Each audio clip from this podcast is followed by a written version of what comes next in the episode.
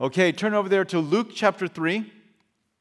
The goal is to get down to verse 23 tonight, so we'll see how that goes. And um, the title of the study is The King is Coming. This is what we've seen so far is, of course, the, the announcement of the birth of John the Baptist, the conception of John the Baptist, and of uh, Mary with Jesus, and then their births. We've seen those early days of Jesus' life from the time he was eight until the time he was 12. Now we go from 12 to 30. Um, so there's 18 years where we really don't have any statement about what was going on in his life, except that he was growing in the wisdom and the stature of men. Um, he was living a regular life. He was out working with his dad as a carpenter. He was out doing those community events, um, probably at harvest time with the olives and harvest time in the vineyards.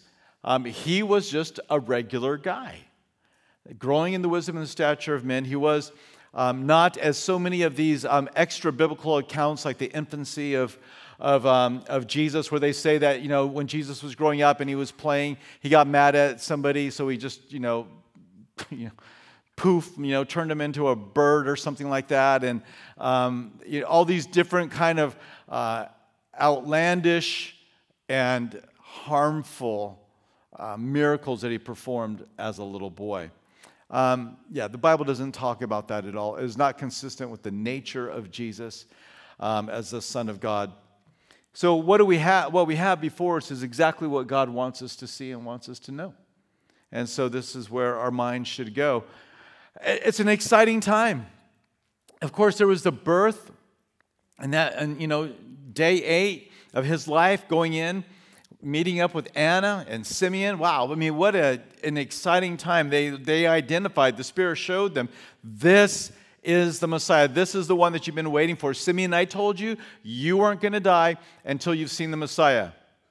Got good news and bad news, right? There's the Messiah. So it's like, oh, well, he's a little baby. Okay. So then he says, well, now I can depart in peace. He kind of did the math and figured it out. He wasn't, he was gonna, he was gonna pass. And, and Anna, who just gave herself to prayer and fasting night and day at the temple, saw this little baby and rejoiced. But this chapter is the chapter where he is going to uh, be identified and um, meet John the Baptist in this ministry role, and it is going to be an exciting. Now, remember, they're cousins, right? They're cousins. So it's not like they didn't know each other. But um, did John the Baptist know Jesus like this? It, you know, I, we don't have any statement about it, but it's really hard to imagine that his parents didn't say something about this, right? Um, that Jesus is, you know, Mary, you know, her, her son was told to her that he's a, he's a redeemer, he's a savior of the world. So I, I, wish we had some more information about that, that dynamic. We don't. So again, what we have before us is exactly what we need to know. Uh, Luke is wanting to give a very orderly account. So we begin in verses 1 and 2, and we see the historical references that he makes.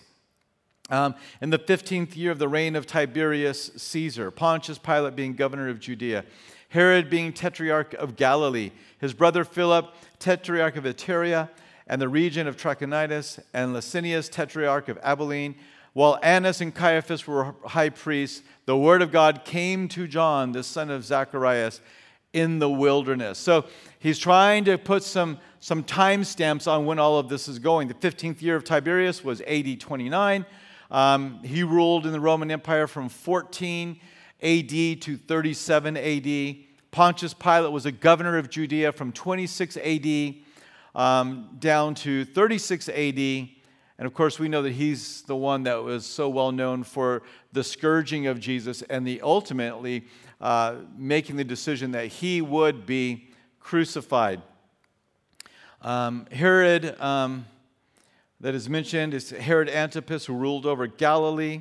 Um, it was Herod who imprisoned John the Baptist because, um, uh, you know, he called him out on the illicit relationship he had. His brother Philip was in the east over in Jordan from 4 BC to 34. So Luke is really trying to be careful to say this is when all of this was taking place. Um, and so we have that as a, a, a timestamp, if you will. Now, about Annas and, and, and Caiaphas, just a little note about them. These are the guys, these are bad guys, okay? These are the ones that had corrupted the worship system. This is the one that caused Jesus to turn the tables. These are the ones that, that had him arrested. Um, so, you know, Annas, um, the high priest from AD 6 to 15, but was removed by the Roman authorities. His son in law was put in place, named Caiaphas, and he reigned from 18 to 36 AD. Um, but the Jews continued to recognize um, Annas as the high priest because Rome had intervened and taken him out of, out of the way. But um, so you have these kind of this dual uh, leadership role among the high priests. So if you've ever read through, you know, who, you know how does this, you know, who, who's the guy? Maybe that explains it a little bit better. And um, so, yeah, they Caiaphas. Um, if you go to the Israel Museum, you can see um, his ossuary that um, they, they believe that it is actually his. When they found this, there was the bones of a 16 year, 60, not 16, a 60 year old man that were found in it. And um, this is, you know, Caiaphas, the high priest. So they, they believe they actually found his, uh, his tomb, his burial place.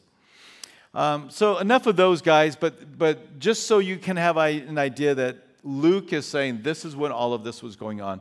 And it, and it lines up with what we know about the timeline of Jesus as well as the ministry um, the, or the time in which these men were ruling and reigning.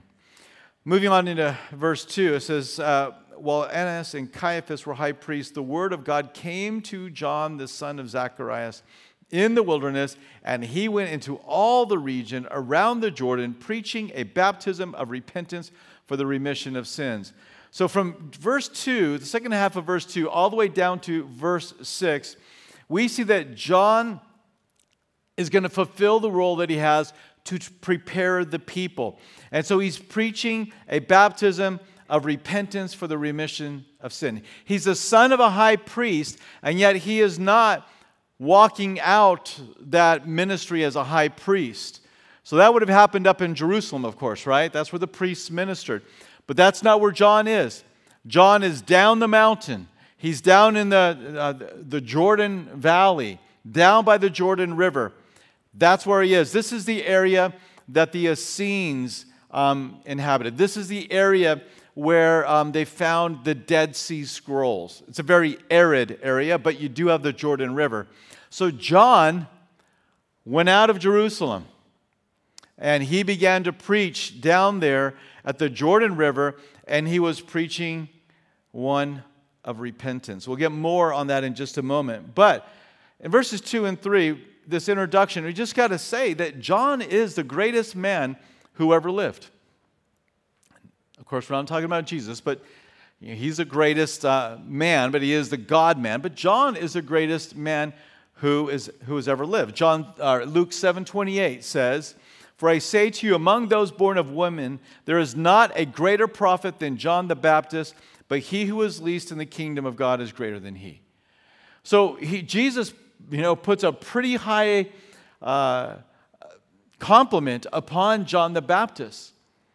And John the Baptist was a man that was humble. John the Baptist was a man that was bold. John the Baptist had a great ministry. He had one of the greatest ministries that you could ever ask for, he got to pave the way and to announce that the Messiah was coming and saying to his nation, He's here, He's coming, get your heart ready. This greatness of John is manifested in an interaction he has with his disciples. Turn with me over to John chapter 3. Uh, John chapter 3. We're talking about John the Baptist. This John, the book of John you're turning to, it's, it's not the same John. It's a different John. It's a John the son of Zebedee. Uh, we're talking about John the Baptist, John the son of Zacharias. But so turn to the Gospel of John in John chapter 3, verse 27, down to verse 31. It says, John answered and said, A man can receive nothing unless it has been given to him from heaven. And what precedes this, you should, if you just glance a few verses up, Jesus is out by the Jordan baptizing, and his disciples of John the Baptist come and say, Hey, John, this guy, you pointed out, he's out baptizing, and everybody's coming to his church. Everybody's going to do what he wants to do. Isn't he Jesus the Messiah and you're John the Baptist? Shouldn't he do Messiah things and you do baptizing type things? That, that's kind of, they're, they're goading him. They're, they're trying to get him to be uncomfortable with what's going on. And so then it says, he says to his disciples, A man can receive nothing unless it has been given to him from heaven. You yourselves bear me witness that I said, I am not the Christ, but I have been sent before him. He who has the bride is a bridegroom, but the friend of the bridegroom who stands and hears him rejoices greatly because of the bridegroom's voice. Therefore, this joy of mine is fulfilled. I'm not bothered. I am not jealous over Jesus the Messiah and everybody's coming to him because if God hadn't given that to him, he wouldn't have it. God has given him that ministry. And, you know, just like a, the best man rejoices at a, at a wedding, I am rejoicing that the Messiah has come. And then he says in verse 30 these well known words He must increase. What does it say? But I must decrease. No doubt, this is one of the things that contributes to the greatness of John. He was happy to be there for as long as God wanted him to be there. And when it was time for him to begin to fade from the scene, he had no problem with that. He was happy to do whatever the Lord had called him to do. He who comes from above is above all. He who is of the earth is earthly and speaks of the earth. He who comes from heaven is above all. Let's get it straight. This one that you're bothered about, that's out baptizing, He's from heaven and He's over everything. He can do whatever He wants to do. John understood his place before the Lord. John did not want to get in the place to begin to instruct the Messiah on how he should do things.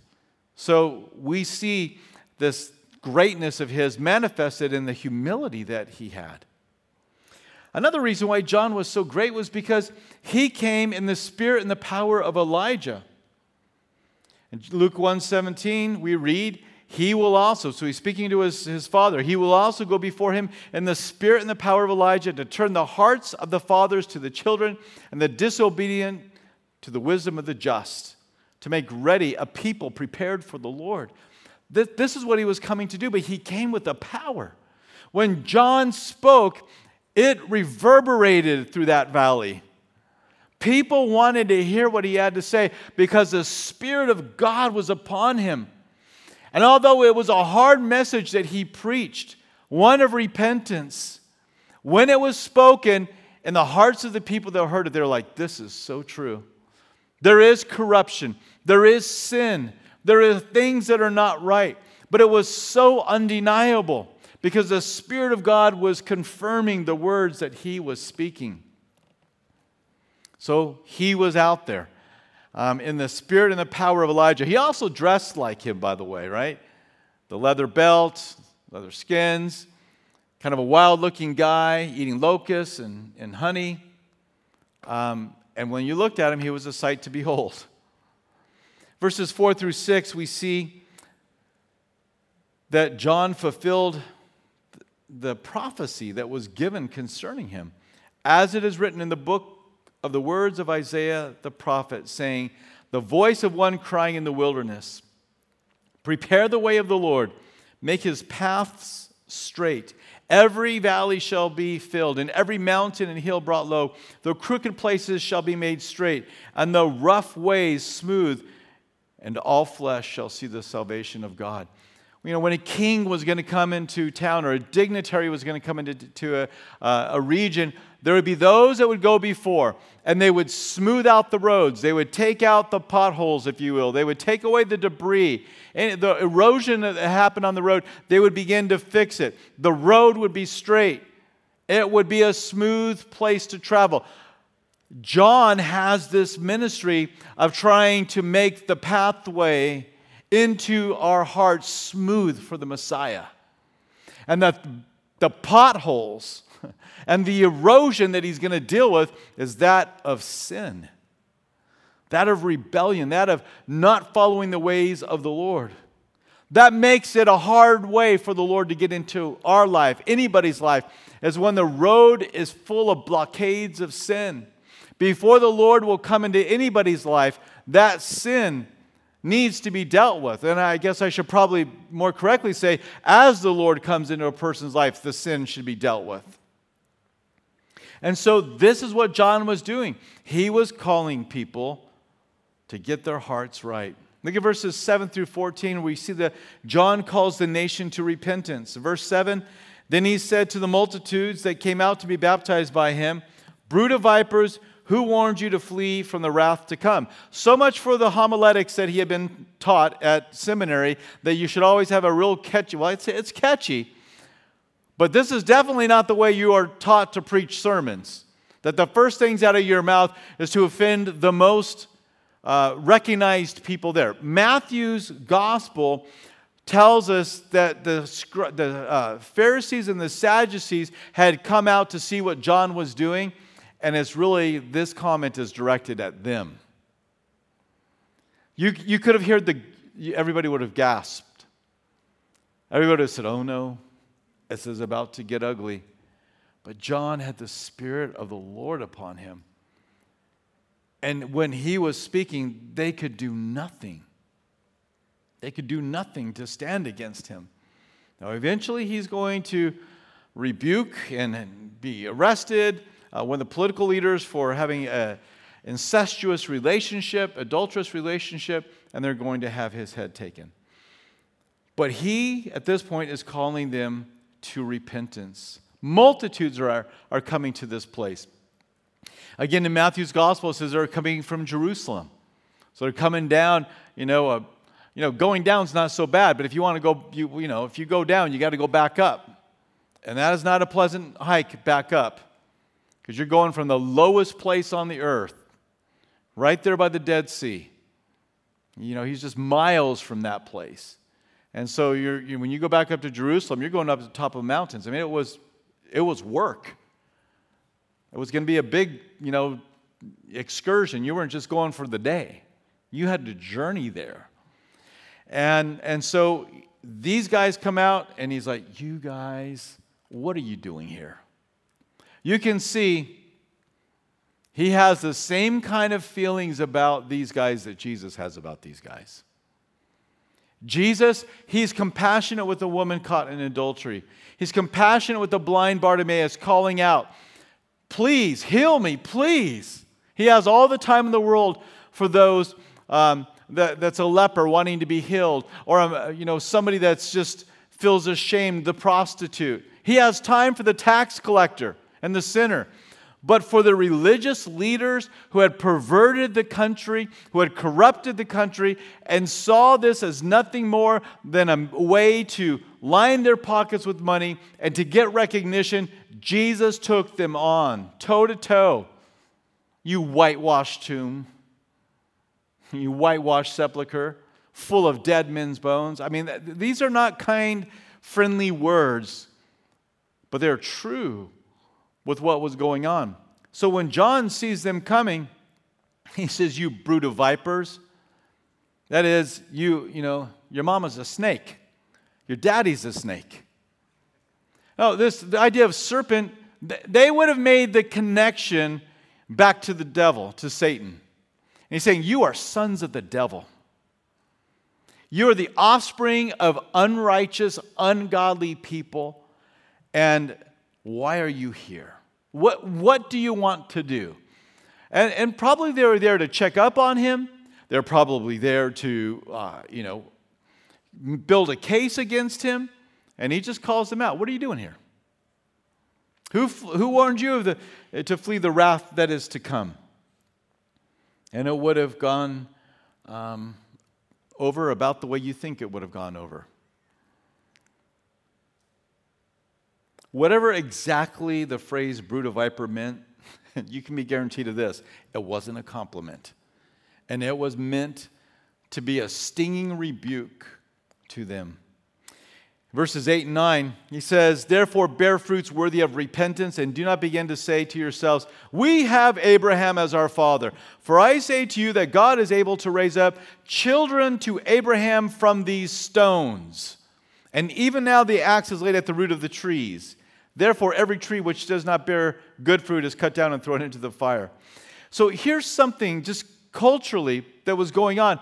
It, there was all kinds of ritual baths that these scribes and Pharisees would take, um, eh, you know, before prayer, before, if it was a scribe, before um, translating the, the manuscripts, um, before going up to the temple to worship. There were all of these places, mikvahs, they're baths, ritual places of cleansing.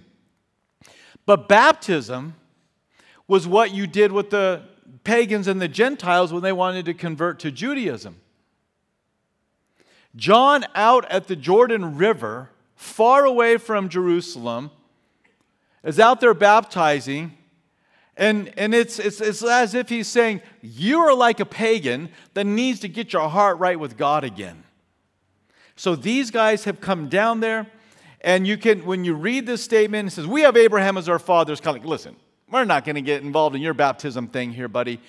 We, we, we are the descendants of Abraham. We don't do that kind of a thing.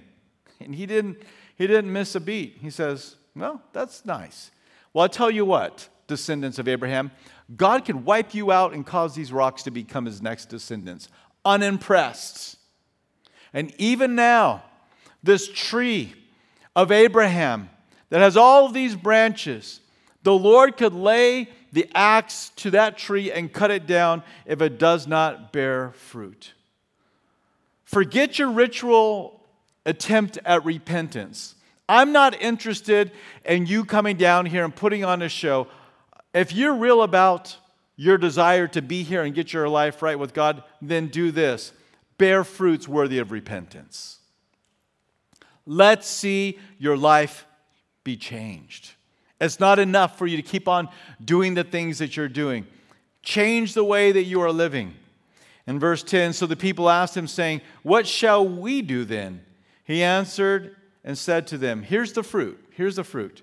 He who has two tunics, let him give to him who has none.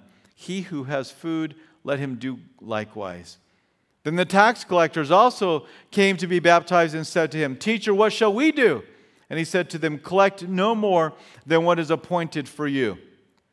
Verse 14 Likewise, the soldiers asked him, saying, What shall we do? So he said to them, Do not intimidate anyone or accuse falsely, and be content with your wages. He calls them to generosity, he calls them to honesty, and he calls them to integrity. These are all things that when we are around people who are not honest, they're not generous, and they are not um, ethical, it can have such a negative impact upon our life. And that's what was going on. To the everyday person, he's saying, listen, help out those that are around you, be a generous person. I mean, did you do the math? If you have two tunics and you give one away, you just gave away 50% of your wardrobe.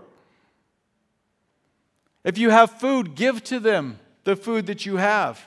If you have it in your hand and you see the need, you give it. Be generous.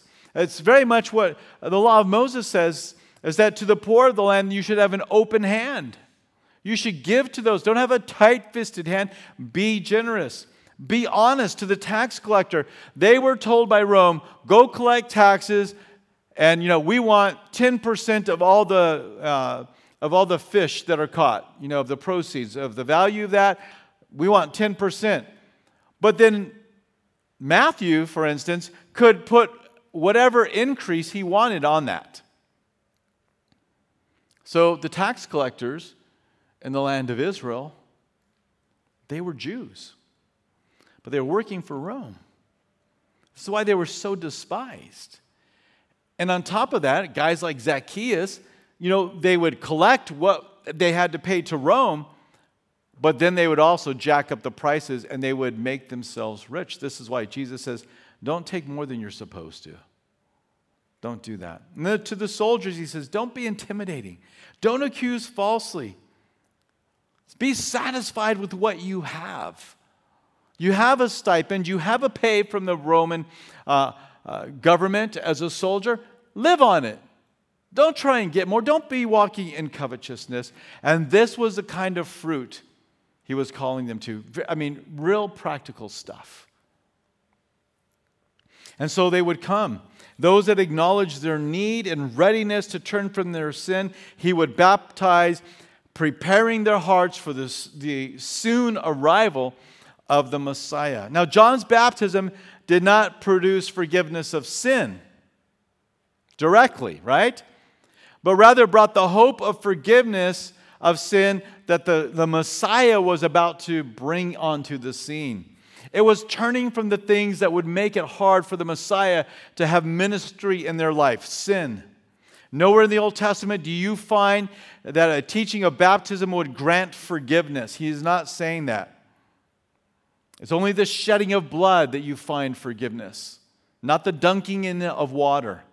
It's the answer of a good conscience towards God, but it's not the removal of the filth of the flesh. Only the blood of a lamb the Lamb of God can do that. So, and you know, this is kind of evidenced by the fact that when Jesus came on the scene, what does John say? Behold, the Lamb of God who what? Takes away the sin of the world. If baptism was taking away their sin, he wouldn't have announced the blood sacrifice of the Messiah that was coming down to the Jordan River. So it spoke of turning from sin and being ready to receive the Messiah. Now, Christian baptism is a symbolic act of the forgiveness, the cleansing, and the consecration we have received from the Messiah. One was looking forward to the forgiveness that was going to come through Jesus, one looks back on the forgiveness that we've received. You know, much like John, we also have a similar role to play in being that herald, being that one that announces that the Messiah is coming. Jesus is coming back again. I'm challenged by this question, but when is the last time you've told somebody that Jesus is coming back soon? We don't know the day and we don't know the hour, but he did say he was coming back soon. Over and over and over again. John says that we are in the last hour. When is the last time that we told people Repent, for the kingdom of heaven is at hand. Jesus is about to come back. This is a message that he preached, and we should be preaching of this kingdom that's about to come. Uh, they're going to look at you weird, but probably not as weird as they looked at John. But, but people are going to look and say, oh my gosh, you, you actually believe this? Yes, I do.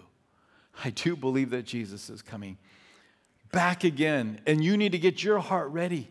You need to be ready for him. You need to receive him even now. You need to make way for the Messiah to come into your life so that when he returns to this earth, you are with him or you are ready for him. We are called to, or we are commissioned to call people to repent of their sins, to believe in Jesus. We're to teach them to obey the Lord in all things, and we are to what? We are to water baptize them. So there's a very similar ministry model that we have, but rather than it looking forward like John the Baptist did, we're talking about what's happening right now and the forgiveness that the Messiah has brought and wants to issue to anybody that would put their faith and trust in him. So, this is what John the Baptist was doing. This is what he was declaring out there on the banks of the Jordan. As we move into verses 15 through 17, John is going to announce and to declare what the ministry of the Messiah is going to look like. The first thing that we see in verses 15 and 16 is that the Messiah's ministry will be that of baptizing people with power, and I'm going to interpret the fire part and just say purity. One who will baptize with power and purity. Let's read these two verses. Now, as the people were in expectation, and all reasoned in their hearts about John, whether he was the Christ or not, John answered, saying, To all, I indeed baptize you with water, but one mightier than I is coming, whose sandal strap I am not worthy to loose. I'm not even, I don't even have the credentials. I am, it's, it's way over my pay grade to even fall to the ground and loose the sandal strap on the foot of the Messiah. That's too far above me. My pay grade is way, um, way lower than that. Again, we see the humility of him. He, he, he had the rightful understanding of the place that Jesus should have. He says, Don't confuse me with him. We are not even of the same kind. He is mighty, I am not. I can't even do the thing that would be considered the most menial task. I can't even take his shoe off. And so he says, Don't get me confused.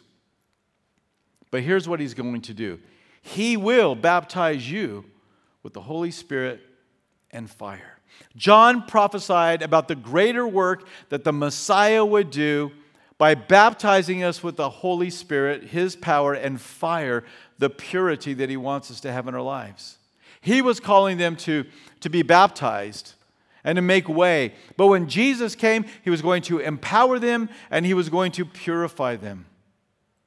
We don't need to guess as to what John was referring to when he says that Jesus will baptize with the Holy Spirit. Turn with me over to the book of Acts, Acts chapter 1 and verses 1 through 8.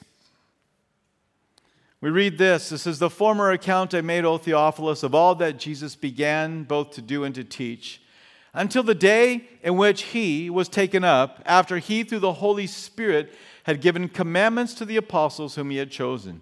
Verse 3 To whom he also presented himself alive after his suffering by many infallible proofs being seen by them during 40 days and speaking of things pertaining to the kingdom of God. And being assembled together with them, he commanded them not to depart from Jerusalem, but to wait for the promise of the Father, which he said, You have heard from me. For John truly baptized with water, but you shall be baptized with the Holy Spirit not many days from now. Therefore, when they had come together, they asked, him saying, Lord, will you at this time restore the kingdom of Israel? And he said to them, It's not for you to know the times, it is not for you to know the times and seasons which the Father has put in his own, own authority, but you shall receive power when the Holy Spirit has come upon you. You shall be witnesses to me in Jerusalem and all Judea and Samaria and to the end of the earth. So, this prophecy that he makes is fulfilled actually in just a few verses later in Acts chapter 2. In Acts chapter 2, the 120 are gathered together in the upper room. They're waiting, as Jesus said, for this outpouring of the Holy Spirit that is called the promise of the Father, that is called, that John the Baptist prophesied about, the baptism um, with the Holy Spirit. And they are waiting, and while they were in that place, there came that sound of a mighty rushing wind, and tongues of fire were over each of their heads. And the Holy Spirit came upon them, and they began to speak with other tongues. And um, that is, they spoke in languages they had not learned. And you don't have to wonder too much of what they're saying, because if you keep on reading in Acts chapter 2, it says they were speaking of the wonderful works of God. Paul in Corinthians says, He who speaks in a tongue does not speak to men, but to God. When somebody speaks in a tongue, they do not speak to men, they're speaking to God. In Acts chapter 2, the Holy Spirit comes upon them. They begin to speak in other tongues that they had not learned, and they were not preaching the gospel to men, they were speaking of the wonderful works of God. Then Peter, full of the Holy Spirit, begins to preach the first gospel message in the, in the life of the church. And that day, 3,000 were added. You go from timid Peter, who wasn't even willing to acknowledge that he knew Jesus as the Messiah, to a young servant girl and saying, Depart from me, and swearing that he didn't know Jesus, wanted nothing to do with Jesus at that moment while Jesus was arrested. But now, the city is jam packed. There are thousands of people. If 3,000 got saved, how many were there? There was thousands of people there. And Peter stands up and begins to preach the gospel. And you, you can read it in Acts chapter 2. This is not some kind of timid, and you can, if you, well, if you feel comfortable with Jesus, then he'll take you, you know, just, you know, pray it over in your own heart. No, he, that's not that kind of message. He, he challenges them for their rejection of Jesus as Jesus as the Messiah. You've killed the Prince of Life. You need to repent. You need to get your heart right with God. And they, they're cut to the core of their spirit and they repent. But this is what a spirit filled person looks like as they preach the gospel. And listen, we need this. We need this outpouring of the Holy Spirit. What is the baptism of the Holy Spirit? What is this promise of the Father? Well, again, I'll take you back to Acts chapter 1, verse 8. You shall receive power when the Holy Spirit has come upon you. Not to leap tall buildings, okay? Not to run, you know, faster than a locomotive. It's not for anything like no Samson type, you know, uh, events going on here. This is so that we might open our mouths and preach the gospel to people. I, I, I do believe this. If you have and I have no intention of preaching the gospel, then we have no need for the promise of the Father. If we have no intention of opening our mouth, then we don't need the power. We need the power when we're out there in the world and we are proclaiming to people their need for salvation. In Acts chapter 19, actually, let's just turn over there to Acts chapter 19 because it, it, does kind of tie in nicely with what we've been reading about with John. We've already mentioned some of his disciples, right? They're like, hey, this Jesus guy that you pointed out and told us he's a Messiah, He's not, he's not doing Messiah stuff, he's doing baptizing stuff, right? These are his disciples. They knew that Jesus was the Messiah because John told them. Acts chapter 19, verse 1. So then it happened while Apollos was at Corinth that Paul, having passed through the upper regions, came to Ephesus, and finding some disciples, he said to them, Did you receive the Holy Spirit when you believed? So they said, We have not so much as heard whether there is a Holy Spirit. And he said to them, Into then into what were you then baptized? So they said, Into John's baptism. Then Paul said, John indeed baptized with the baptism of repentance, saying to the people that they should believe on him who would come after him, that is, on Christ Jesus. When they heard this, they were baptized in the name of the Lord Jesus. And when Paul had laid hands upon them, the Holy Spirit came upon them, and they spoke with tongues and prophesied.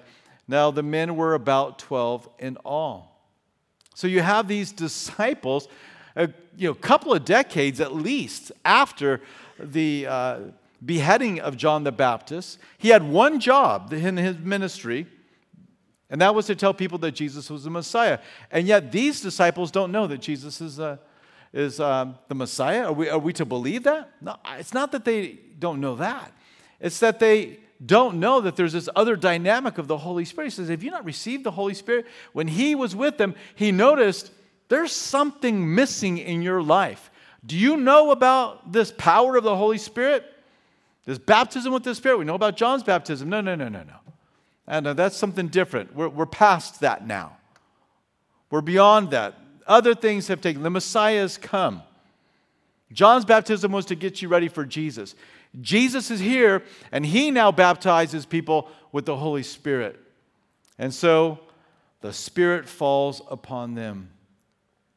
We need this power to be a witness. God never intended that his church would seek to accomplish the gospel mission with money and education and all kinds of resources. His plan from the very beginning was that the gospel mission would be preached and proclaimed to the world through faithful, obedient disciples that are filled with the power of the Holy Spirit. When we look at what the early church did, without a gospel tract, without a completed New Testament, without any seminaries, without any church buildings, without any gospel tracts, no four spiritual laws, right? None of it was printed. No clever evangelistic mes- uh, methods. They just, they were the, that was it. We're, they're the witnesses. They were the living track. They were the ones that are declaring that they had found the Messiah and that he had forgiven them and changed their life and he's coming back and you need to get ready. And they went in the power of the Holy Spirit. And this is what's needed is that power of the Holy Spirit upon us. I believe it was to Thomas Aquinas at a time in which the church was quite wealthy. And one of the, the priests was, you know, kind of reveling in all the money that they had and said to Thomas Aquinas, I guess we can no longer say, you know, silver and gold, I ha- we have uh, none. Remember that whole scene where at the gate, beautiful, the lame man was there, and Peter and John were there, and he's asking for money. He says, Hey, silver and gold we have none, but what we do have, we give to you in the name of Jesus Christ. Stand up and walk. So this guy, this priest goes, Well, I guess we can't say that silver and gold we have none. He says, Yeah, you're right, but neither can we say, That which I have, I give to you in the name of Jesus Christ. Stand up and walk. And that is something we have to all search our own hearts with. Are we walking in the power of the Holy Spirit? Do we know of that unction? You know, uh, Charles Spurgeon said, I don't know exactly how to tell you what the anointing is, but I know when somebody has it and I know when somebody doesn't. And I think all of us can identify in our life of whether or not there is a dynamic that is different than us that's at work. And we, we go and we proclaim and we preach. Now, listen, every single believer has the Holy Spirit dwelling in them. Every single believer is sealed uh, by the Holy Spirit. But I do think not every single believer is walking around in the power of the Holy Spirit. I don't think that I know that. So, well, I believe it all comes at one time. Okay, that's great. Then, then how do we explain the church today? Where is that power? I, I do think that the question that John posed in Acts chapter 19, and then he follows it up with praying for them to be filled with the Holy Spirit, is something that all of us need to ask ourselves Am I walking in the power of the Holy Spirit? Now, I know for a lot of you, you would say, I know of it. I certainly know of that power, that dynamic in my life. I preached the gospel, and I knew that as I was preaching the gospel and as I was talking to somebody, this is not me. My words go this far, but man, as I spoke, the words were just undoing that person, they were convicting them. And you knew whether or not they repented or not, that's the Lord who gives that increase. But you know when the power of the Holy Spirit is upon you, and you know when it's not. The problem is, and it's my prayer in preparing for this is don't ever let me get to the place where I'm so used to the power of the Spirit not being upon me that that feels like the normal course of action. And I wonder if that's where the church in America is right now. We're so used to functioning without the power of the Spirit, that dynamic that is from heaven. It's not earthly, it's not manufactured, it's not a skill you acquire. It is a dynamic of the person of the Spirit, uh, of the Holy Spirit being upon your life. We need this. We need this dynamic. And whether you're like, well, I believe we get it all at once or we get it all, you know, there's multiple feelings, all I have to say is whenever you think it comes, do you have it? Do you have the power of the Spirit of God upon your life? Does Troy have the power of the Spirit of God upon his life? Today. I don't, let's forget about 20 years ago. Tonight, are we walking in the power of the Holy Spirit? And I would say that if not, then we need to follow up on Jesus' promise that if we would ask the Father that He would give us the Holy Spirit. We need it. Oh, I mean, listen, these are maybe not the right terms to put it in, but is the church winning the day out there in the culture? Is the church winning the day among the drug addict and among the atheists, among the drunkard? Is the church having such an impact that these people are just turning around and we don't we, we can hardly even figure out how to disciple these people because they're getting saved so fast and so quick? That's not the problem. Oh, that we would have that problem. We need to be filled with the Holy Spirit. Now, listen, God pouring out his spirit and, and us functioning in that is one thing. But God pouring out his spirit upon the, the hearts and the ears of the listener is something else that has to happen too.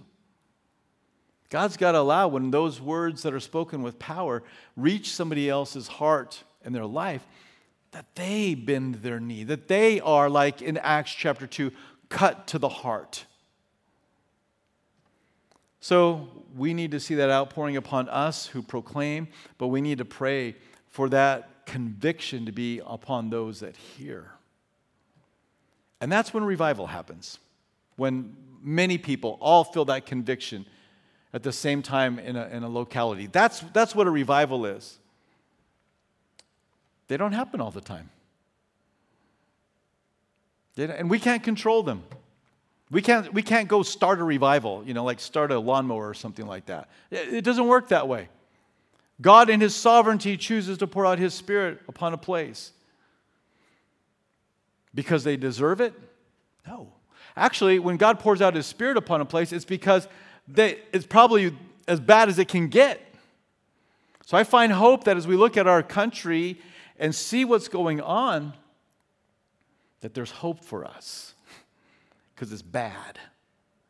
It's always the worst right before the revival starts. Now, that doesn't mean that God is obligated to send a revival, but He will empower us and I, if you've shared the gospel before, you've talked to people where you know that God is speaking through you and that that, that person is convicted and that they are just, they're just, they're feeling it. You can see it on their face. And yet they turn and they walk away. I know I've shared this story, but it is the, the most, single most extraordinary witnessing experience I ever had. It was when I was uh, just a teenager over in Australia on a mission, mission trip. I've shared it before two guys. I, I'm standing here. There's this guy standing right here who's, I can see he's being very convicted by the Holy Spirit. And there's another guy standing here who's kind of being an antagonist. And we're all relatively the same age. We're all within a couple of years of each other 17, 18, something like that, 15. And so um, this guy's like, Well, what do I need to do to get saved? He's like, Don't believe in this guy. He doesn't know what he's talking about and whatever. And I'm like, Why don't you believe? He goes, If, I, if you could perform a miracle right now, he said, then I would believe. And I said, if God was to perform a miracle right now in front of you, you still would not believe because you don't have faith. And I promise you, he w- went unconscious and fell flat on his face. He, w- he, right between me and the other guy, just went shoom, boom. And we both looked up at each other, and I was every bit as shocked as that guy. And he goes, What happened? I'm like, I don't know. And so we go down to help him. And we kind of lift him up. He's kind of bloodied and stuff. And we lift, lift him up. And I'm like, You all right? The first words out of his mouth was, I repent and I believe. No, that's not what he said. You know what he said? I still don't believe. So listen, the Spirit of God can touch somebody's heart, but it doesn't mean that they're going to repent. So when I talk about being filled with the Holy Spirit and that it has power to go forth, like on the day of, uh, um, of Pentecost, Acts chapter 2, that certainly can happen. But there are two things that are going on. There's a revival that's happening and the, the hearts of, of those that are hearing, and there's a, an empowerment. I, I have confidence that every one of us could go out and preach the gospel full of the Holy Spirit tomorrow with power. I'm not certain of what God's plan is for our town. But we can petition him and we can ask of him to have mercy upon this place and upon this country. And that is what is needed.